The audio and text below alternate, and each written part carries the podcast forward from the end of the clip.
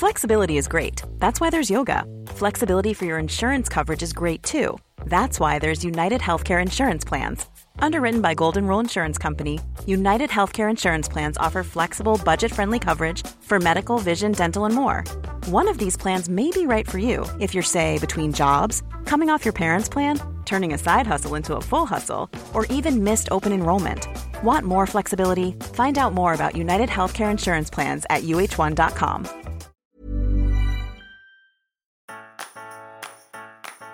Tidningen Ridsport. Allt du behöver veta om sport, avel och nyheter. Prenumererar du också. Du lyssnar på Ridsportpodden. En ny podcast från tidningen Ridsport. I den här podden träffar vi ryttarna som du vill lära känna på djupet. Värd för programmet är hästsportsjournalisten Andrea Berlin. I detta decemberavsnitt av podden träffar jag ingen mindre än mannen som ska coacha vårt svenska hopplandslag till OS i Rio nästa år. Mitt emot mig denna gång sitter vår förbundskapten i hoppning, Sylve Söderstrand. Jag tänkte att vi skulle ta reda på lite mer om vem Sylve egentligen är och eh, hans bakgrund till hästar. Utöver det ska vi få reda på vad han har för strategi och tankar för att få ett riktigt sammansvetsat lag.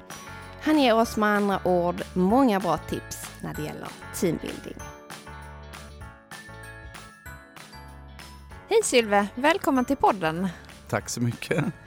Just nu sitter vi ju i Friends Arena och ikväll är det dags för internationell hoppning.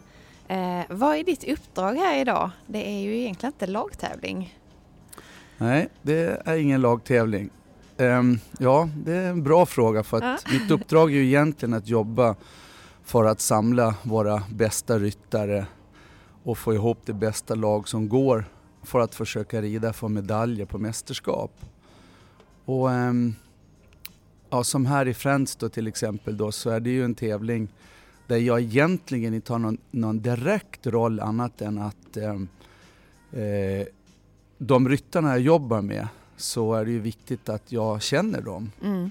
Och känner dem i den situation, eh, både ja, när de rider och tävlar och vid sidan om. Och eh, därför så kan man ju inte bara dyka upp som gubben ur lådan och så göra en lagtävling. Nej. För eh, små saker som kanske eh, man kan tycka inte är så viktigt kan ha stor betydelse i slutändan. Och känner man inte ryttarna, känner man inte hästarna och känner man inte hästskötarna och teamet runt om så är det väldigt svårt att, att leda ett lag. Klart. Så att mycket av tiden här är, eh, ja, gå runt och snacka, ställa frågor, stämmer av vad som har hänt och skett och mot framtid och ta en sväng i stallet och se på hästarna och träffa hästskötare och nu här om en stund ska jag träffa hästägarna och prata lite grann med dem och tacka mm. för i år och, som ju är jätteviktiga och mm. diskutera nästa års planer. Mm. Så jag är lite allt i allo sådär. Okej. Okay. Mm. Eh, ja, för oss som bara ser dig ibland i, i tv-rutan eller på tävlingar, eh, kan du inte berätta vad som egentligen sker när du, när du är kapten? Vad är din roll så att säga? Ja, vad är det som egentligen sker? Ja, alltså jag skulle nog säga så här, väldigt mycket av det jag gör är ju att jag eh, utifrån det jag känner från ryttarna och så naturligtvis så är jag min uppgift är att sätta upp målen och att vi eh, tillsammans med ryttarna gör upp mål och målsättningar.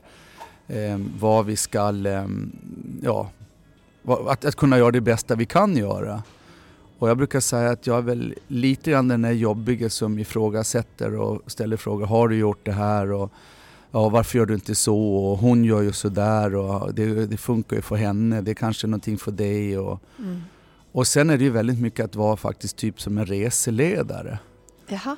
Att, ähm, ja, att sakerna är på plats och att äh, anmäla lag och vilka tider man får gå bana och vilka tider som ridtid där man kan rida hästarna när det inte är tävling utan däremellan och boka plats. Man ska ha lagmiddag och käka ihop. Och mm. Så att det är eh, väldigt mycket att hålla ihop gänget och få gänget att bli ett gäng. Ja, klart. Det är en, en stor del. Ja. Eh, vid sidan om det här eh, förbundskaptensrollen som du har så driver du en verksamhet i Enköping. Mm. Eh, hur kombinerar du de här rollerna? Alltså nu har jag ju då först en helt fantastisk eh, partner som heter Ivan Mm. eh, som tar ett jättestort ansvar på våran gård. Och eh, den här gården den hade jag ju innan jag började mitt uppdrag. Och jag driver tillsammans med en tjej som heter Lotta Björe så driver vi någonting som heter Jump Club. Mm. Och ehm, de är ju, utan dem skulle det inte gå för de drar ett väldigt stort lass och gör, gör mycket aktiviteter. Och sen ehm, är jag ju inte på tävling hela tiden så att eh, man får anpassa det på ett sånt sätt så att jag ser fördelen av att mycket när man är ute, man får inspiration, man är på, på bra tävlingar och ser bra ryttare och bra ridning och som man kan ta med sig hem i hemmamiljön som gör att man själv är jädrigt inspirerad.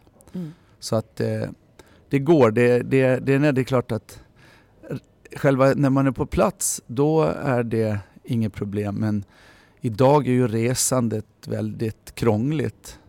Efter 11 september, där det fruktansvärda så för det första är det många fler som, som reser idag. Mm. Så det, det är väl en sak som gör att det är jobbigt när man kommer hem. Det är inte bara liksom att sätta igång utan man behöver faktiskt lite tid till, till återhämtning. Ja. Mm. Hur började det med hästar egentligen för dig? Det börjar med att jag har växt upp på en gård på Gotland. Och ehm, där vi ehm, hade hästar, eller russ, och på Gotland heter det baggar. Ja. Och det började med att det var, det var faktiskt enklare att rida till stranden än att cykla till stranden. Jaså? Det var enklare att eh, rida till kiosken än att cykla till kiosken.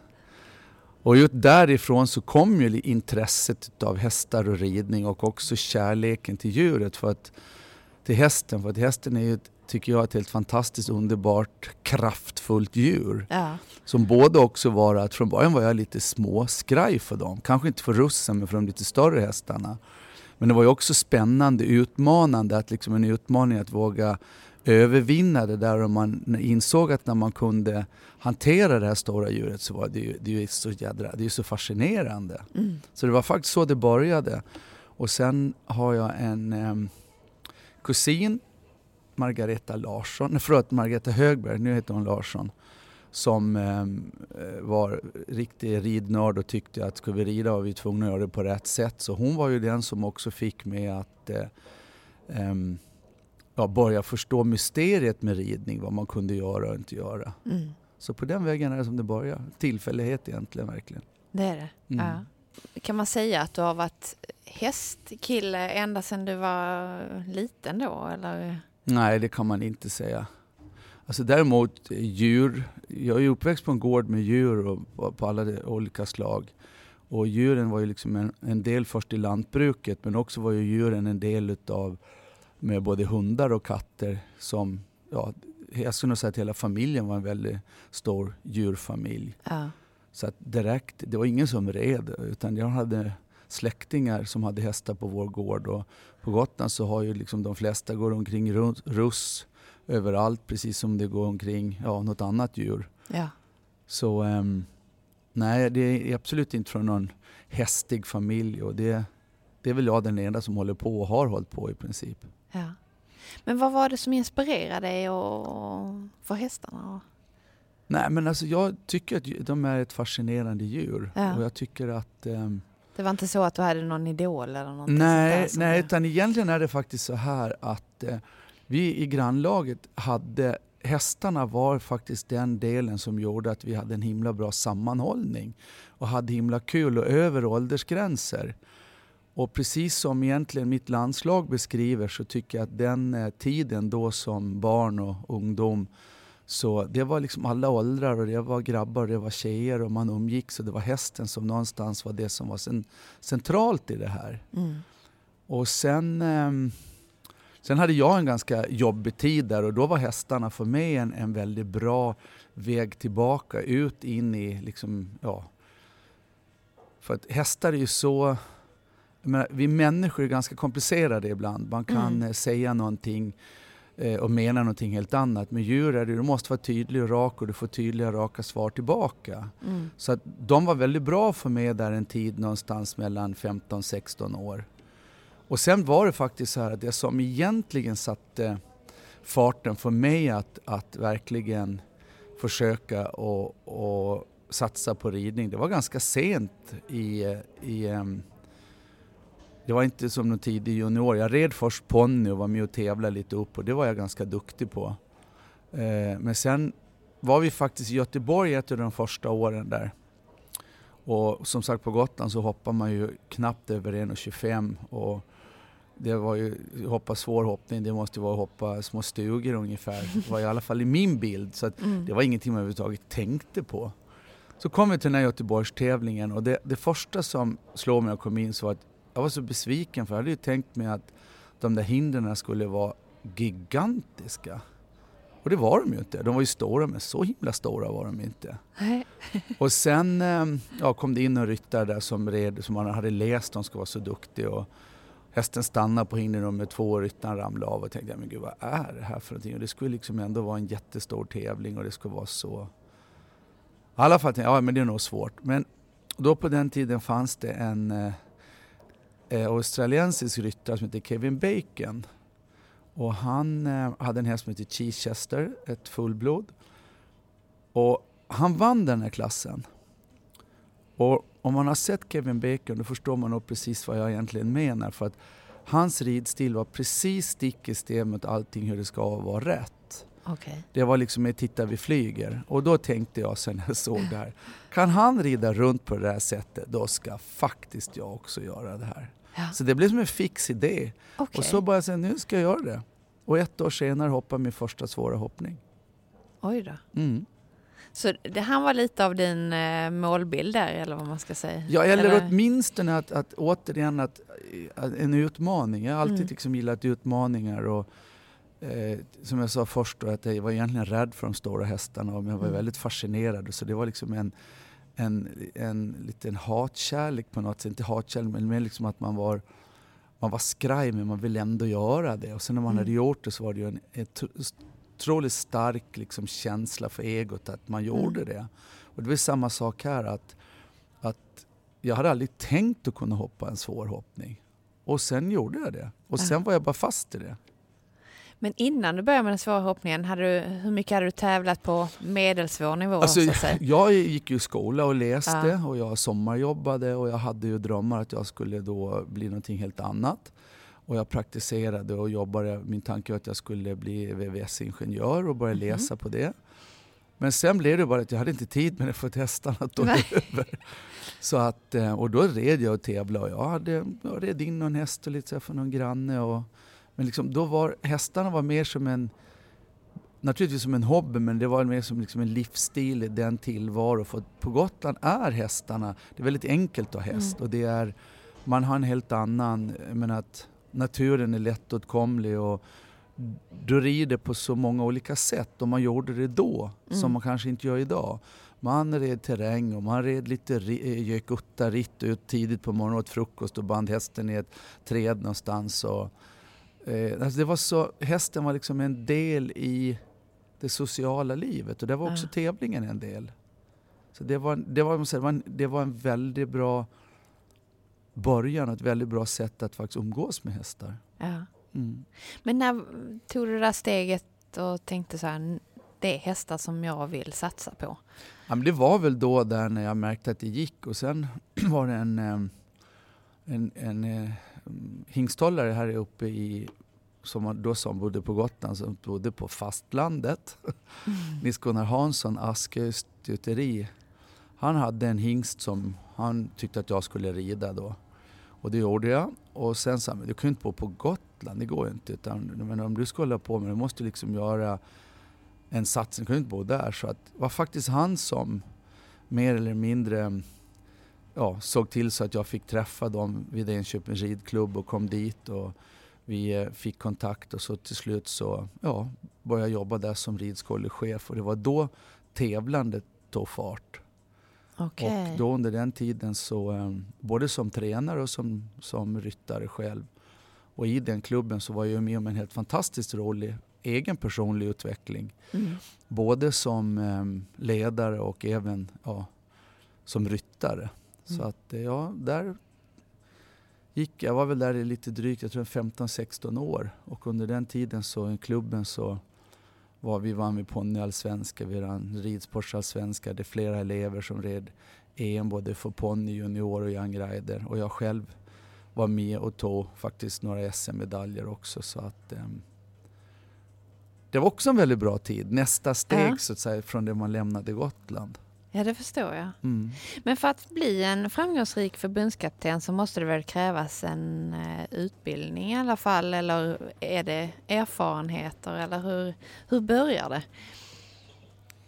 Alltså jag, det började faktiskt med att ehm, då när jag var där vid Enköpings ridklubb, alltså jag har ju alltid varit intresserad av att både liksom ridteori och förstå liksom ridningens mysterier och har Mm. läst ganska mycket ja, böcker om prestationspsykologi och sånt där. Så att jag råkade se att eh, man hade en inbjudan vid Riksidrottsförbundet, en kurs som var 10 poäng i mental träning Mm. coaching och den, den ehm, eh, kom jag in på och då var jag den första personen från ridsporten. Och Man liksom tittade bakom, vad då? Vad, ridsport, vad är det för någonting? Oj, det är aldrig någon som varit med förut. Oj, så, ni håller på med sånt också ungefär.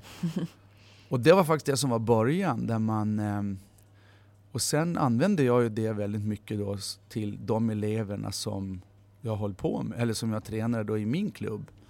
Och det var ju som sagt att det ledde till att vi tog SM-guld på ponny och vi tog SM-guld i ridsportsallsvenskan och så vidare. Och egentligen är det ingen större skillnad att coacha ett klubblag eller ett distriktslag mot ett landslag. Där. Det är det. Det är väldigt mycket likheter Ja. egentligen. Ja. Strategin är densamma. Liksom. Ja, förutsättning nummer ett är att du har bra hästar och bra ryttare. Ja, klart. Utan det så är det inte så lätt. Men det måste ha hänt en del sedan dess. Ehm, och hur ser du själv på utvecklingen? Jag kan tänka mig att både coaching och strategi och sånt där förändras under vägen. Ehm, Alltså det är ju två helt olika världar och ändå är det Mm. inte så himla länge sedan. Jag tror att jag och Malin Bajard, vi har jobbat tillsammans i lag i 22 år tror jag det är. Till är det så länge? Ja. Oj. Så vår första lagtävling vi gjorde ihop, då var hennes första år som junior. Då red hon en häst som hette Liberty och hade väl året innan blivit Europamästare på ponny. Och ehm, om man ser då den tiden, för då red jag och tävlade själv. Det var ju liksom min mest aktiva tid som ryttare då. Mm. Och, ehm, eh, alltså, då gick man till veterinär när det var fel på hästen. Idag går man till veterinär för att förebygga fel. Mm. Alltså, det är en helt annan eh, professionalism i sporten. Även på alltså, svensk nivå, både regional nivå och nationell nivå. Jag menar, med eh, hur, hur hästarna har det och med eh, foder och tränings, alltså kunskap om det och kunskap om sig själv, att man faktiskt är en idrottsman och så vidare. Och ser man då som landslagsryttarna jag har idag, det är ju, man är ju oerhört noga med vad man äter, vad man dricker och Mm. motionerar och ehm, eh, nej men man ser sig faktiskt själv som en idrottsman och det är idag förutsättning. För ska du vara med, det går inte. Men förr i tiden så vet vi att det var så kallade ryttarfester. Jag menar Ja. Skandinavien första åren så var ju känt för eh, där nere i baren där att eh, ja, det flödar både det ena och andra där. Det liksom överhuvudtaget ser du ingenting alls utav idag. Nej. Utan man är ju det man är. För att lyckas den här vägen så måste du vara fokuserad och du måste själv vara. Mm. Så det är en jätteskillnad på sporten på alla sätt. Mm. Har du varit med och liksom pratat om det här med dina ryttare eller det har blivit en naturlighet för dem att, att man tar hand om sig själv mer och fokuserar mer på sin sport? Alltså det är klart, jag har ju naturligtvis har varit en del utav, jag ska nog också säga att jag tror att Sverige har, det jobb vi har gjort, så tror jag också att vi har varit ett litet ehm, eh, föregång, eller förebild för många andra länder. Mm. Att mm, då när vi ja, gjorde våran satsning här att verkligen från det att jag jobbade med juniorer Young Rider och skulle gå vidare till um, seniorerna så um, eh, hade inte Sverige tagit, jag tror det var, vi hade inte tagit en medalj på seniormästerskap på 73 år. Så att när vi tog vår första medalj där i Arnhem så undrar ju folk, men hur gick det där till Sverige? Ah. Dessutom tog vi två medaljer. Och det är klart, en gång kan ju någonting hända, men sen ja, händer det året efter igen, tog vi en ny medalj. Och då börjar nog folk att fundera lika på vad, vad har de gjort som ett mm. litet land och inte med, som inte har så många ryttare. Eh, visserligen har vi väldigt duktiga ryttare, mm. men eh, att få ihop det och få det till ett team och få det till... Eh, och där, där Alltså det är en sak som jag tycker är väldigt viktigt och det är ju samtalet. Mm. Alltså samtalet med de mellan varann att utbyta erfarenheter och samtalet oss emellan på olika sätt. Eh, och det är ju både vad gäller, som jag sa förut, att lära att förstå varann. För ska mm. man coacha någon så måste man ju förstå hur man vill bli coachad. Ja. Och gör man inte det, då det kan ju bli väldigt fel. Ja, absolut. Så att jag skulle nog säga det att eh, jag tycker nog att om man ser de senaste åren här nu har vi ju haft tre Europamästare i Young Rider. Vilket är ju helt fantastiskt bra. Mm. Eh, och dessutom är en medaljör däremellan så alltså på fem år har Sverige tagit tre mästerskapsmedaljer på Young Rider. Mm. Det är ju tecken för att det är någonting som i Sverige som görs bra. Ja, absolut. För annars, det är ju inte bara en gång. Så att um, jag tror nog att, att vi är, är, faktiskt ett steg före en del andra länder i den biten. Mm. Är det egentligen ett måste att man har den här kunskapen i ridningen eller om hästar när man ska coacha? Um, Måste man vara insatt i sporten eller är det ren... Alltså jag tror att man måste vara insatt i sporten och jag tror att man måste vara insatt oavsett vilken sport man är i. Mm. Sen vad handlar det om annat, management och liksom upplägg och strategier och sånt. Där kan man nog liksom vara, det spelar ingen roll vilken sport det är, men ska du verkligen kunna möta ryttarna i deras situation med de ja, problem som uppstår, då mm. måste man faktiskt förstå sporten annars kan det bli väldigt fel. Mm. Så man kan inte använda samma strategi och coaching om det var, vore fotboll eller om det är ridning? Nej, jag tror inte det. Utan för Nej. mig är fotboll en helt annan värld. Ja. Sen däremot så tror jag säkert att man, att man kan, alltså våra erfarenheter som man jobbar är säkert skulle fungera hur bra som helst i ett företag. Ja. Vad handlar om att, det handlar om att få ett team att dra åt samma håll mm. och där varje länk måste vara lika stark. Mm. Har du en svag länk så håller inte kedjan ihop i alla fall. Nej. Hej, jag Ryan Reynolds. Recently, I asked Mint Mobiles legal team if big wireless companies are allowed to raise prices due to inflation. They said yes. And then when I asked if raising prices technically violates those onerous two-year contracts, they said, what the f*** are you talking about, you insane Hollywood ass?" So to recap, we're cutting the price of Mint Unlimited from $30 a month to just $15 a month. Give it a try at mintmobile.com slash switch. $45 up front for three months plus taxes and fees. Promo for new customers for limited time. Unlimited more than 40 gigabytes per month. Slows. Full terms at mintmobile.com. Spring? Is that you? Warmer temps mean new Allbirds styles. Meet the Superlight Collection, the lightest ever shoes from Allbirds, now in fresh colors. These must-have travel shoes have a lighter-than-air feel and barely their fit that made them the most packable shoes ever. Plus, they're comfy right out of the box. That means more comfort and less baggage. Experience how Allbirds is redefining comfort. Visit allbirds.com and use code SUPER24 for a free pair of socks with a purchase of $48 or more. That's A-L-L-B-I-R-D-S dot com, code SUPER24. Ska du ha ett framgångsrikt eh, ja, verksamhet vad den är. Mm. Så, och där finns ju väldigt många likheter, absolut. Men eh, då handlar det mer liksom om, inte den tekniska delen, utan då handlar det mer liksom om strukturen i, i team och uppbyggnad runt team mm. och organisation. Mm. Det tror jag man, där kan man säkert vara vad som helst. Men när du väl kommer in till i momentet när du är på tävling och så, så, så är min uppfattning så, så måste man nog kunna det. Ja. Jag vet i alla fall ingen som har varit med och varit framgångsrik i ridning som ledare någonstans som inte kan någonting utav ridning. Det känner jag inte till. Nej, det är nog så. Mm. Mycket handlar ju om att, att samarbeta och stötta och bli sammansvetsade. Mm. Eh, hur jobbar ni med det? För att bli ett team ihop så man lär känna varandra också. Det, det är lite samma sak som det jag sa förut, det här, att, eh, det här med samtalet. Jag är ju Ja. väldigt mycket för samtalet och väldigt mycket för möten. Ja. Alltså inte möten som är liksom måste-möten utan spontana möten. Och spontant att du liksom sitter ner och tar en kaffe och att du spontant liksom snackar Mm. med din kompis när du väntar och går, går banan och så vidare. Och eh, det, det, det ty, tycker jag är ehm, väldigt viktigt. ja. Sen, ehm, eh, sen tror jag också att det är, man ska heller inte vara rädd att ta upp olikheterna. Tvärtom, men att det berikar ännu mer. Det är ju, jag brukar säga så här, vi har faktiskt rätt olika uppfattningar om saker och ting. Ja. Men någonstans i ett lag så måste man ändå enas om vad ska vi göra och vad ska vi stå för och Ja, hur åt vilket håll ska vi gå. Mm. Och sen ehm, en sak till eh, som jag tror också är min styrka, att jag är inte rädd för konflikter. Nej. Eh, eller rättare sagt, jag tycker inte om konflikter naturligtvis, för vem gör det? Men jag är inte rädd att ta tag när konflikter uppstår.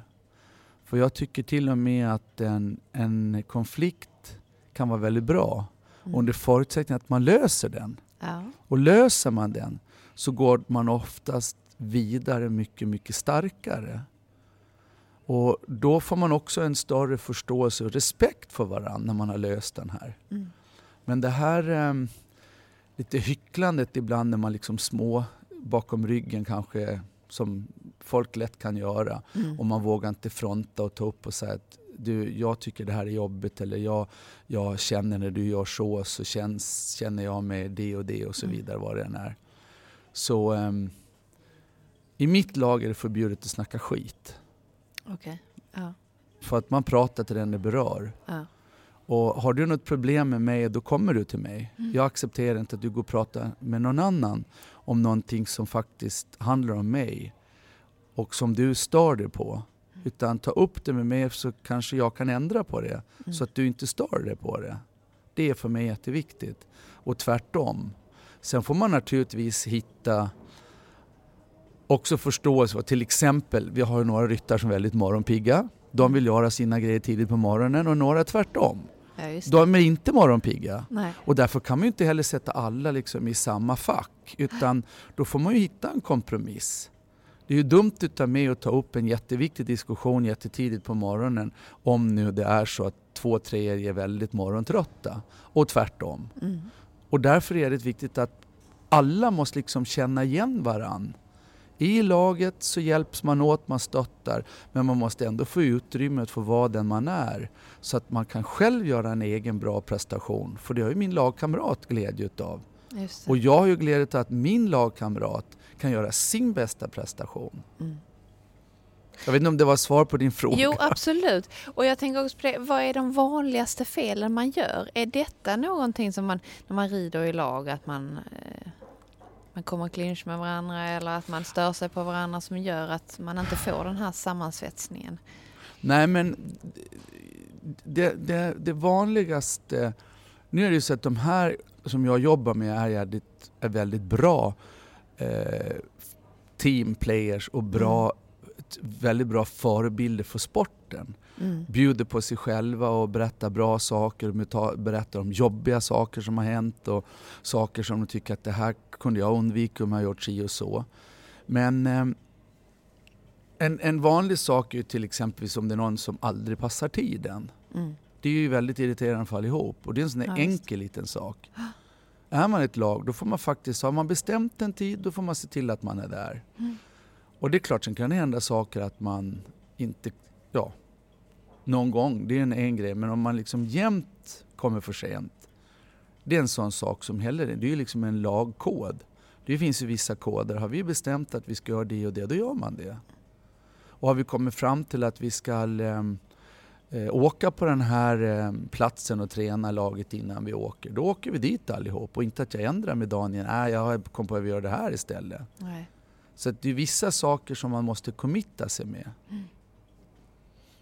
Är, det, är det du som lagkapten då som känner att du styr ihop dem och får liksom ta tag i just sådana här problem då? Det är ju mitt jobb, ja, Ja. absolut. Det är det. Och känner du att du får den responsen också från, från ryttarna? Det är klart att det finns väl alltid tillfällen där en och annan verkligen inte vill göra Mm. någonting och man har en helt annan uppfattning. Och det har man ju rätt att ha. Mm. Eh, Jag ser inte det som något, något stort problem men det är klart att visst kan det hända ibland att vi har helt olika uppfattningar. Men jag kan ju heller inte driva ett lag där fem, sex personer får välja att ha sina egna vägar för då är vi inget lag längre. Nej. Och då kanske det är som så att har man nu väldigt svårt att anpassa sig i det här, då kanske man, man ska vara med i laget. Mm. Och det har jag ju också, jag har ju varit med många gånger, inte många, men jo, det har visst varit det.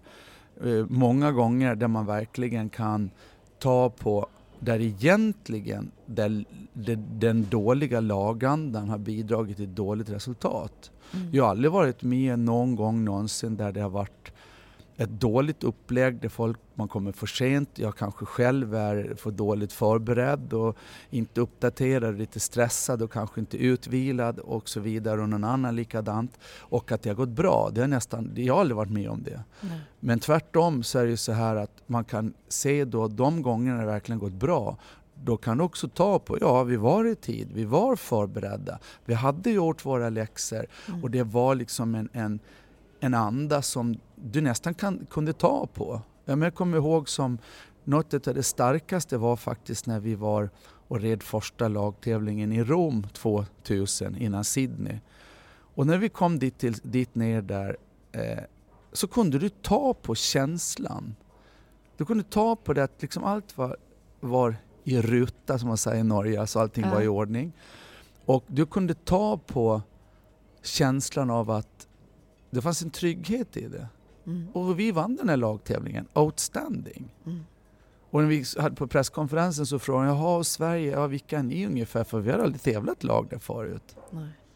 Så att det här med att, att vara förberedd och att laget vet sina platser och att man är, det är för mig jätteviktigt. Ja. Jag åker hellre med ett lag som egentligen är något svagare på pappret, kanske för att man har någon har en yngre häst eller någonting sånt där. Än att man bara plockar kanske ut de absolut bästa ekipagen för tillfället. Så man vet att man har en dålig, en och en ryttare som inte ger energi utan bara tar energi. Mm. För det, det är väldigt jobbigt för alla. Mm. Även om det är vuxna människor.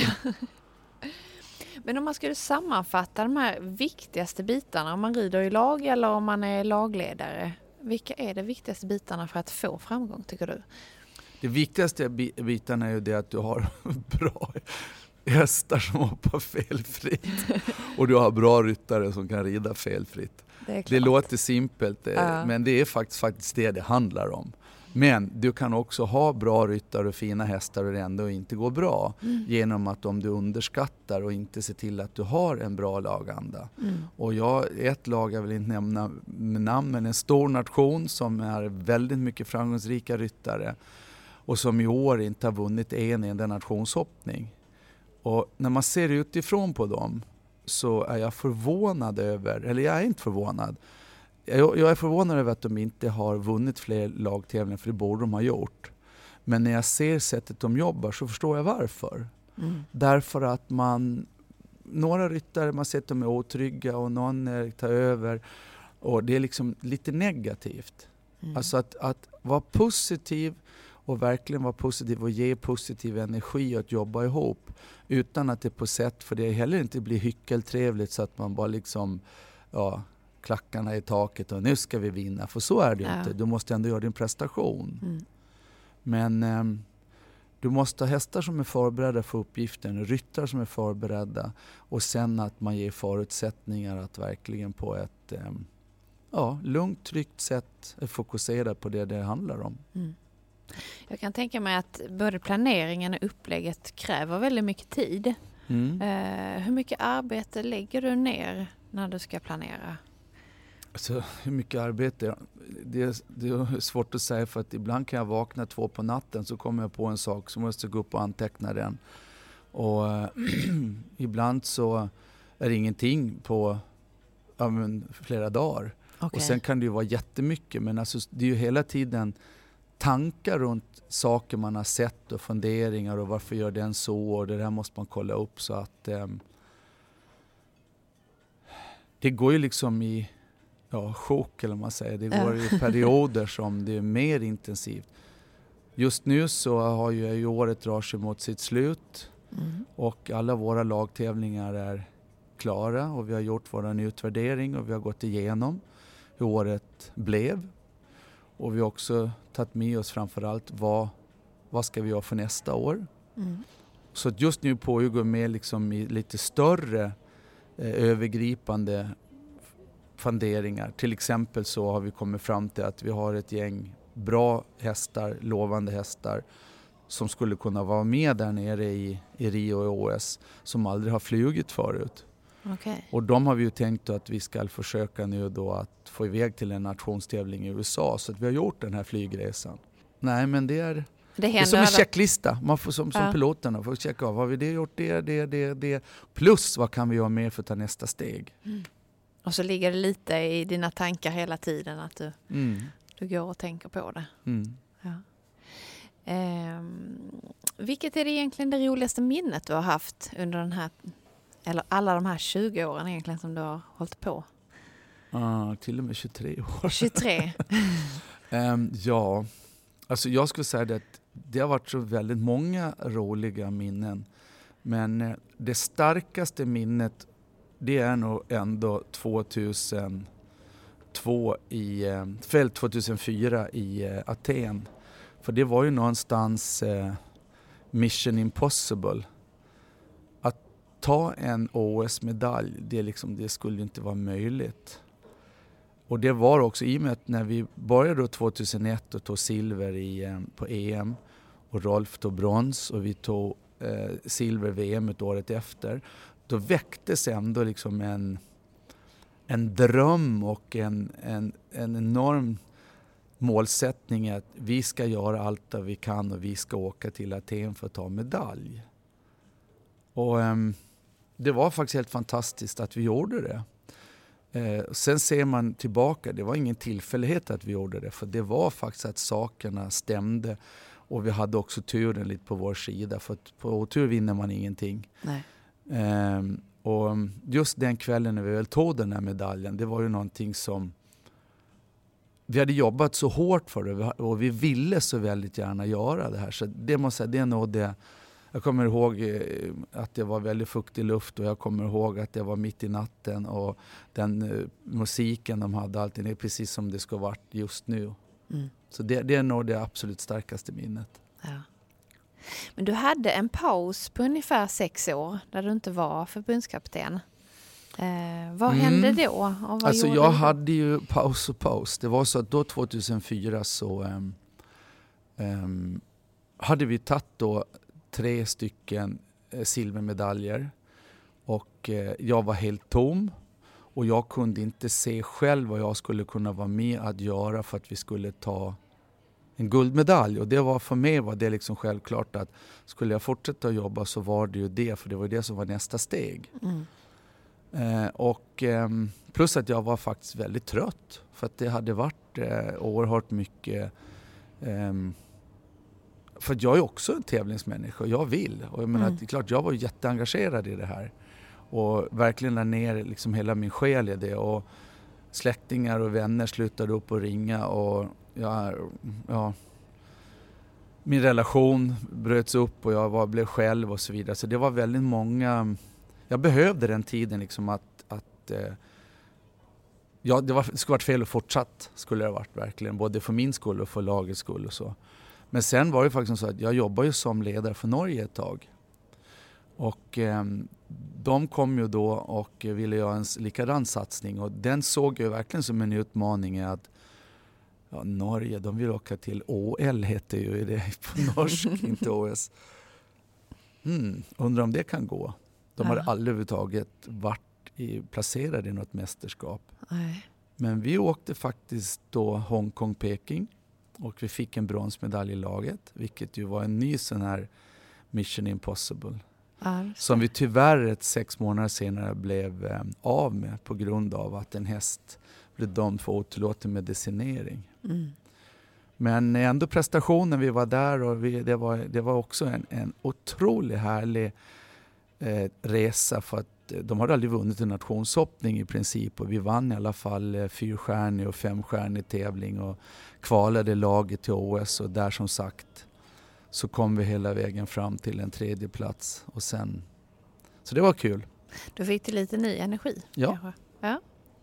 Men nu har du bestämt dig för att OS i Rio Mm. är ditt, din slutdestination eller vad man ska kalla det. Ja, Eh, vad, vad gjorde att du beslutade det och, och ehm, Alltså var sak har sin tid och eh, jag har gjort det här länge och man måste... Jag känner lite samma sak som jag kände 2004 att eh, det, för att vara en bra eh, ledare och för att vara, vara bra att driva på så måste du vara väl, lika nördig som ryttarna och till, minst lika och kanske till och med lite mer. mm. Eh, och du måste verkligen liksom kunna se vad är nästa steg för utveckling. Och det, är, ehm, det kräver väldigt mycket energi. Och sen, ehm, sen tycker jag då att eh, det här med resan är ju är faktiskt väldigt jobbigt för att när du väl är på plats är inget problem men det, är, det tar väldigt mycket när du kommer hem. Alltså det tar ett dygn när du är tillbaka igen och sen ska du i princip åka ganska snart igen. Mm. Och sen, ehm, ja, Men nu känner du dig extra taggad inför OS? Jag är, jag är väldigt taggad för det här Ja. OS och jag är väldigt... ehm, för ett halvår sedan var jag lite bekymrad för då, då såg det inte ut som det gör just nu men det ser mycket mer positivt ut nu med hästar och hur de har utvecklats och det kommer till några till och som sagt och det är ett helt fantastiskt gäng att jobba med, det är Mm. det. Men nej, jag känner att det är dags att vi göra lite andra saker. Ja. Men du tror inte du kommer sakna det och vilja tillbaka igen? Alltså jag tror ju, för det första tror jag inte att jag, jag kommer inte helt och hållet att försvinna bort från sporten på något sätt. För menar, att det här är ju mitt liv och det här är ju det jag brinner för, det jag gör. Vill göra. Och jag menar, jag, vi, jag driver min, mitt rekasta tillsammans med Ivan. Och vi gör tävlingar och det är helt fantastiskt kul. Vi har ett gäng jättefina unghästar tillsammans med Linn Backman som jobbar med mig. Jätteduktig ung tjej som bland annat vann Champion of the Youngsters här nu med en sexåring. Ehm, och sen ehm, ja, lite andra små saker så att eh, jag ska nog få dagarna att gå ändå men jag kommer ju absolut på något sätt att vara kvar i sporten även på ett annat sätt än bara för min egen del utan jag är också från och med nu involverad i, det ska bli en stor tävling i Elmia Mm. och där är meningen att jag ska kliva in och vara med och jobba med fullt ut från 2017.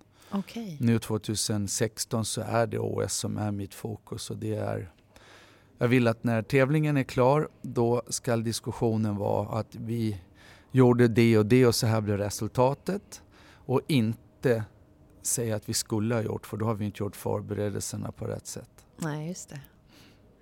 Är det något speciellt som lockar dig nu i framtiden? Som du vill göra? Alltså jag tycker ju att det här med undervisning och träning som jag ju har gjort ehm, hela mitt liv och det är där jag började Mm. med det hela. Tycker jag ju är enormt roligt och väldigt privilegierat för att man får träffa väldigt härliga människor. Man får jobba med positiva människor Mm. och man får jobba med hästar som faktiskt är det, det finaste. Ja. Har du någon speciell dröm? Som du... Alltså jag tycker ju att jag faktiskt lever i en dröm. Det gör du? Ja. Jag tycker faktiskt att jag har, ehm, jag har en, en helt fantastisk tillvaro. Jag skulle inte vilja byta ut en enda bit Nej. utav allt det positiva. Sen naturligtvis finns det saker, men det är ju så med allting. Men det här med att, att få... Jag har, ju fått, jag har ju sett hela världen på grund utav, tack vare hästarna. Mm. Jag har träffat så väldigt många människor som inte bara jag har träffat utan som också har blivit vänner och Mm. som fortfarande är vänner ifrån i princip hela världen. Mm. Och ehm, nej, jag måste säga, jag, jag tycker att det faktiskt, jag har ett perfekt tillvaro. Men du håller på med hästar och rider även dagligen? Vid sidan om? Jag har som sagt, vi har ju unghästar hemma och eh, efter EMet så bestämde vi, jag har inte ridit på flera år riktigt utan i och med att man far fram och tillbaka på olika ställen. Eh, och sen tycker jag att jag börjar bli för tjock så jag behöver motionera och hitta liksom ingen inspirerande sätt. Och eh, då har jag börjat rida igen och det är jättekul Mm. och det är fruktansvärt jobbigt. Och det är en jättebra motion och sen, jag kan faktiskt rida och då är det ju dumt att inte använda det. Mm. Så jag kan dessutom vara lite hjälp med de hästar vi har hemma. Så att, ehm, Är det hoppningen eller dressyr då? nej, nej, det är, alltså hoppar så jag ju inte på det sättet. Men ehm, jag ja, rider dem lite ut i skogen, lite konditionsträning och lite grann um, dressyrarbete. Skolar dem lite sådär vid bommar och små hinder och lite sådär. Ja. Mm. Så om eh, några år så kanske vi får se dig här i eh, Friends på, på kändishoppningen om du saknar det för mycket. Jag skulle nog inte tro det att eh, jag ska rida någon kändishoppning. Nej, det tror jag inte. Det tror du inte. Okej Silver, jag tackar så jättemycket för att jag har fått träffa dig här och vi har fått utbyta de här intressanta frågorna tillsammans. Tack så mycket. Tack själv. Tack.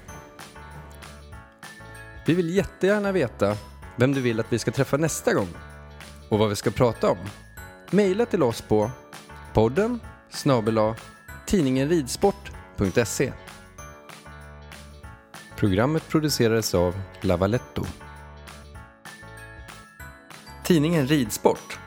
Allt du behöver veta om sport, avel och nyheter prenumererar du också.